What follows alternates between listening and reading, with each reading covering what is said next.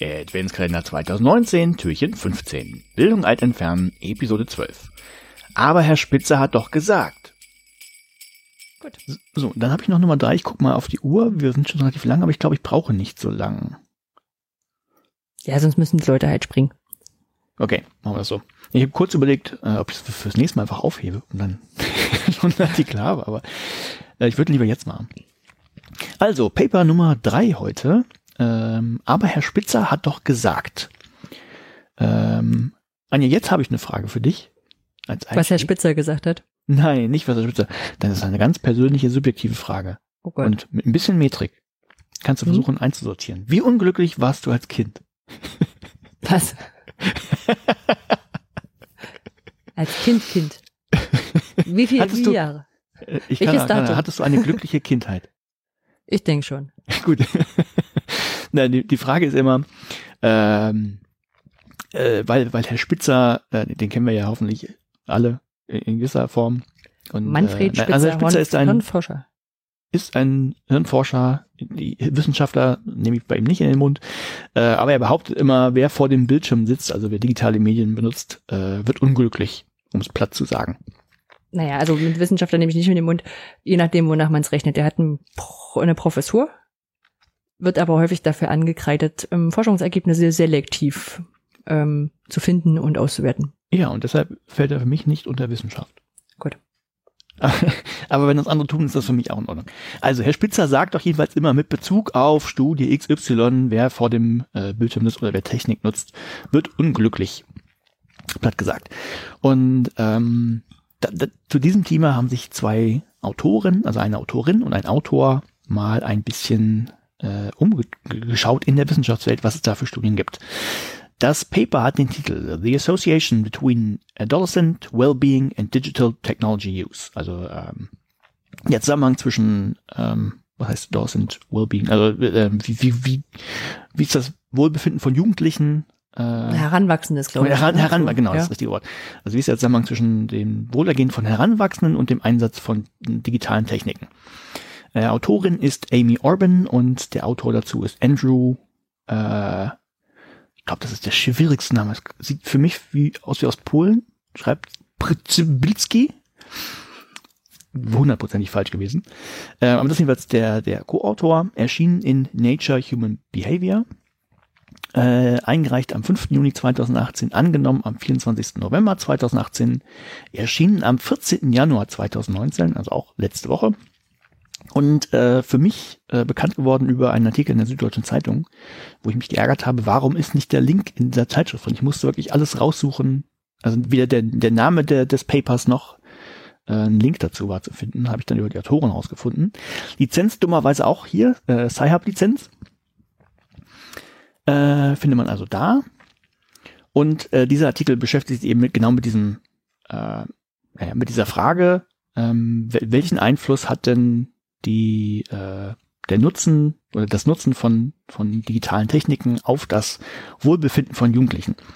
Und wie sich das gehört, haben sich zuerst mal bestehende Studien angeschaut und dann festgestellt, okay, es gibt sehr unterschiedliche Befunde. Ne? Mal fallen die positiv aus, also das heißt, ähm, Leute fühlen sich sogar gut, wenn sie digitale Medien oder Jugendliche fühlen sich gut, wenn sie ähm, digitale Medien benutzen. Mal haben sie einen negativen Effekt festgestellt. Mal hängt das offensichtlich ab von der Methodik. Das heißt, wenn ich äh, die Daten genommen habe und auf die eine Art und Weise untersucht habe, kommt was Negatives raus. Wenn ich die auf der andere Art und Weise untersuche, kommt was Positives raus. Ähm, dann gibt es eine Studie, die ist wohl hoch, hoch angesehen, die sagt, es gibt keinen Zusammenhang bei moderatem Konsum. Es gibt aber einen geringen negativen Effekt, wenn man einen hohen digitalen Medienkonsum hat. Ähm, so, und das Problem ist, auch minimale Effektstärken, also wenn da nur ein bisschen was Signifikantes gemessen wurde, wird es in den Medien aufgebauscht. Und das wollten sie sich näher angucken. Und was sie auch direkt vorweg sagen, erstmal, das ist noch kein Grund, um an der Wissenschaft an sich zu zweifeln. Also man könnte ja sagen, es gibt jetzt, es gibt ja positive Befunde und negative, ist ja eh alles willkürlich und stimmt alles gar nicht. Und äh, deshalb gehen sie zu Beginn erstmal darauf ein, woran das liegen kann. Und ich habe jetzt nur zwei Sachen rausgegriffen, hier haben sie noch ein paar mehr. Ähm, das eine ist, dass es eben äh, da haben wir gerade bei deinem Thema auch gehabt, dass es häufig so multidisziplinär ist. Ähm, das heißt, da sind Teams aus ganz verschiedenen Bereichen, die wollen alle irgendwie in zum Beispiel in so einem Fragebogen unterkommen und erfasst werden. Also in deiner Studie hätten die Leute ja auch auf die kommen, okay, wir fragen jetzt Sozialwissenschaftler und äh, vielleicht noch Naturwissenschaftler und vielleicht noch alles, was, was daneben läuft, irgendwie Philosophie, weiß man ja nicht genau, wo man es vielleicht reinsortieren soll. Ähm, dann wollen die alle ihre Fragen, äh, Items darunter bringen, dann werden Fragebögen ewig lang und das wird natürlich aus Praktikabilitätsgründen einfach irgendwann äh, gekappt. Also sonst, sonst müsste man Leute irgendwie zwei Stunden befragen und hat keiner Lust drauf, dann kriegst du nie Leute, die daran teilnehmen. Also da findet schon ähm, ein Problem statt. Ähm, so, deshalb sind Sachen vielleicht nicht hundertprozentig genau, also weil eben Items weggelassen werden. Ähm, dann passiert es häufig, dass also dass du wirklich Spielraum hast bei der Interpretation von Daten, wenn du ähm, Fragen dummerweise erst nachträglich stellst. Also das, das gibt es leider und das lässt sich auch nicht komplett vermeiden, dass du nicht nur eine Hypothese hast, hast deine Daten und dann beantwortest du die Hypothese, sondern ähm, gerade bei explorativen Sachen gewinnst du erst Daten und stellst fest, hm, vielleicht kann ich damit auch was machen. Dann kannst du was machen, hast aber eben sehr viele Freiheitsgrade, was du machen kannst. Und das kann alles auch irgendwie plausibel sein. Äh, das heißt, darüber kommen, können Abweichungen zustande kommen, was natürlich gut ist, wenn man das dokumentiert. Ne? Warum nehme ich jetzt diesen Pfad und keinen anderen? Deshalb auch so ein Plädoyer für Open Science, steht da nicht im Artikel drin, aber das kann man da gut, ganz gut rauslesen. Macht eben nicht nur, schreibt nicht nur, was ihr gemacht habt, sondern schreibt auch, was ihr nicht gemacht habt und warum ihr das nicht gemacht habt. Und so letztlich heißt das Ganze nur, okay, es gibt unterschiedliche Ergebnisse, wir müssen im Detail noch, noch genauer nachgucken. Also nehmen wir an, wir hatten einen so einen großen Fragebogen, der x verschiedene Disziplinen abgehandelt hat dann müssen wir den jetzt halt nochmal feiner, genauer machen für eine Disziplin, um da zu gucken, was dabei rauskommt. So, das nächste Problem äh, ist eigentlich auch altbekannt. Ähm, du liest eigentlich nur Korrelationen raus und keine Kausalitäten. Also es ist nicht klar, was ist jetzt Ursache von etwas, was ist Effekt von etwas. Das ist bei den meisten Datensätzen so. Also ähm, eignen sie sich eben auch nachträglich nicht zum Beantworten von, von spezifischen Fragen, die du hast. Also wenn du Hypothesen hast, sammelst Daten dazu, beantwortest die, kein Problem. Aber wenn du nachträglich eben eine Frage beantworten willst und nimmst nur die Daten, ne, funktioniert nicht. Ähm, ja, so jetzt gibt es, was, was die gemacht haben, ähm, das kann ich nur ganz kurz abhandeln, weil ich das äh, statistisch und methodisch überhaupt nicht kenne. Das nennt sich wohl Specification äh, Curve Analysis.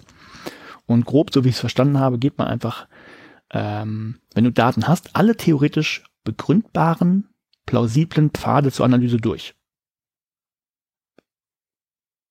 Anja, bist du noch da? Ja, ja, ich bin noch da, aber ich also hast, auch nicht. Hast, ja. Angenommen, du hast Daten und äh, sagst, es gibt Theorien und aus dieser, diesem Grund äh, kann ich das jetzt so machen und so machen. Alles, mhm. was eben theoretisch begründbar und plausibel ist, geht man durch. Das kann wohl sehr viel werden. Also da können wirklich tausende von Pfaden irgendwie zustande kommen. Da habe ich dann nicht mehr verstanden, wie man das macht, aber kann man, ähm, kann man wohl machen. Also man geht alles durch und führt das am Ende wieder zusammen. Das ist das eine. Was heißt durchgehen? Alle Pfade. Also angenommen, du hast Daten nee, und hast nee, verschiedene ja, Methodiken. Und dann hast du ja eine mit, was ist die Analysemethode so. Y, die hat noch fünf Parameter, die ich auch noch ah. tunen kann. Ah, das heißt, du erst rechnest erstmal alle Werte aus und du kriegst dann, ob einer von dem was aussagt. Naja, zumindest machst du das erstmal. Also du hm, gehst wirklich hm, alle, ja. also nicht nur ein, nur ein Pfad durch, sondern und sagst, so, das habe ich jetzt rausgekriegt. Dann mhm. hast du ein Ergebnis, sondern gehst alle durch und da hast du wahrscheinlich auch unterschiedliche Ergebnisse, ne, weil die abweichen können. Und danach versucht man das dann wieder zusammenzuführen. Mhm. Kann ich, ich habe keine Ahnung, wie das funktioniert. Äh, kann ich jetzt nur ähm, wiedergeben, dass sie das so gemacht haben. Äh, das zweite, was sie gemacht haben, was man wohl machen kann, dass man eben, äh, dass man ja häufig so einen Fall hat, man hat signifikante, ja, Klammern wir ein, P-Wert und so weiter und so fort. Ist immer schwierig zu sagen, was ist signifikant. Äh, man hat signifikante Effekte, aber die sind sehr klein. Und dann hast du halt das Problem, ähm, sind die jetzt irgendwie wichtig, relevant, sagen die überhaupt was aus, wenn die sehr klein sind? Und äh, was man dann machen kann, man vergleicht das einfach mit, mit anderen Ursachen, wo es auch Studien zu gibt. Also jetzt Beispiel, ähm, wir nehmen den Einfluss der Dauer des Sitzens vor dem Bildschirm auf das Wohlbefinden. Ne, kann man sagen, da haben wir, wir ein Ergebnis ist X. Und vielleicht gibt es auch einen Einfluss von Schlafen oder die Dauer des Schlafes auf das Wohlbefinden oder den Einfluss äh, hat man Frühstück gegessen, ja oder nein, auf das Wohlbefinden? Oder hat man Drogen konsumiert auf das Wohlbefinden, ja oder nein? Äh, auf das Wohlbefinden. Ähm, und dann kontrastiert man das. Und dann zu sagen, okay, äh, hier gibt es zwar ein signifikantes Ergebnis und der Effekt ist aber sehr klein und im Vergleich zu anderen äh, Erkenntnissen ist er halt zu vernachlässigen oder tatsächlich doch noch relevant.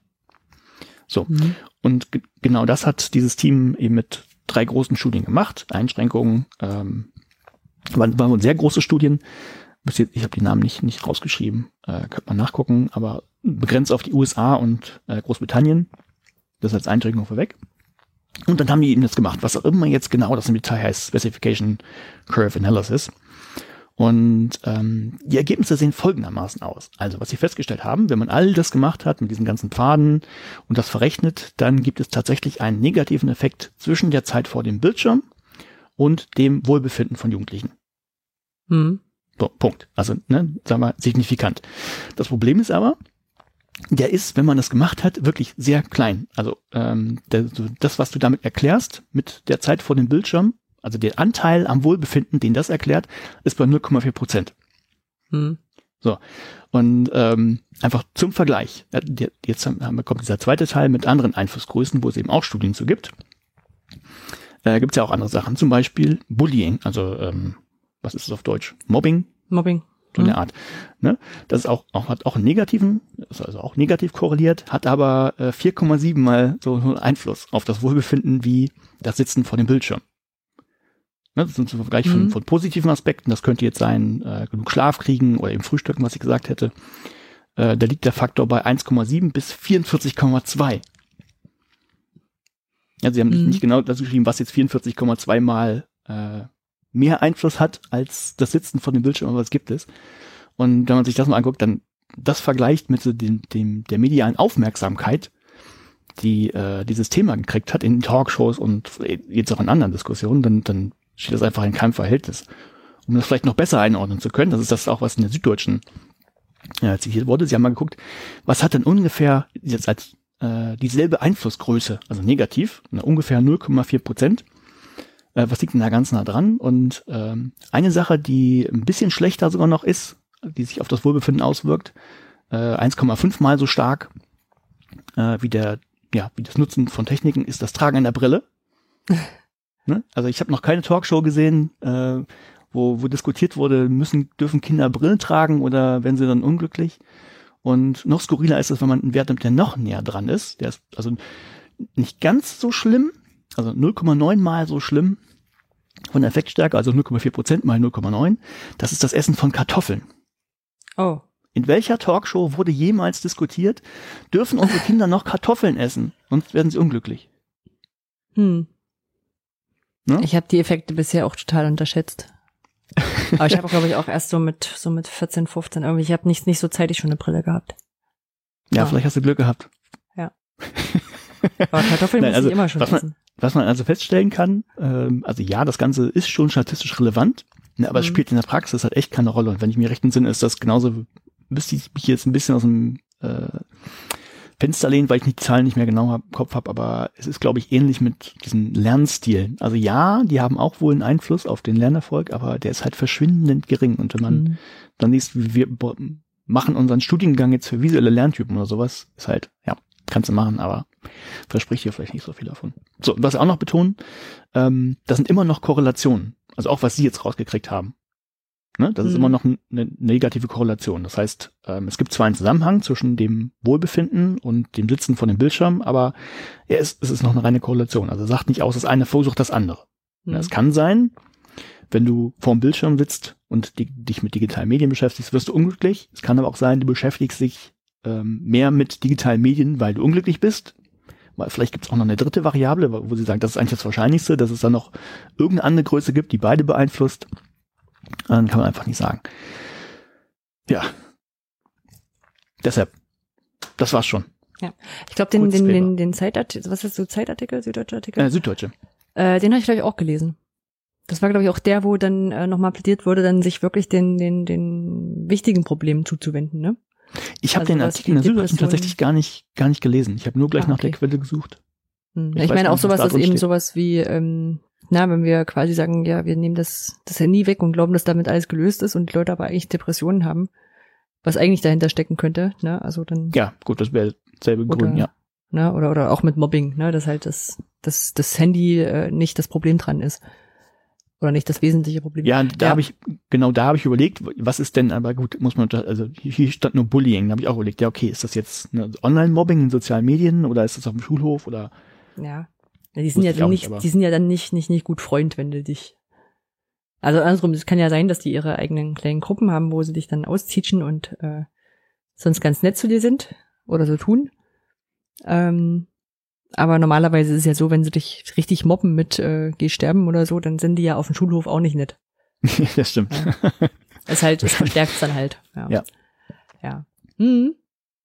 Ja, also das nächste Mal, wenn ihr Herrn Spitzer oder Freunde von ihm oder äh, Weggefährten, wie nennt man sowas, irgendwo in einer Talkshow seht und er sagt, äh, nein, wenn Jugendliche digitale Medien benutzen, dann werden sie unglücklich, weil das diese Studie gesagt hat, dann wisst ihr jetzt Ja. ein bisschen mehr, dass das vielleicht noch nicht ganz so dramatisch ist. Kann man damit ausgleichen, dass man weniger Kartoffeln isst. Ganz genau.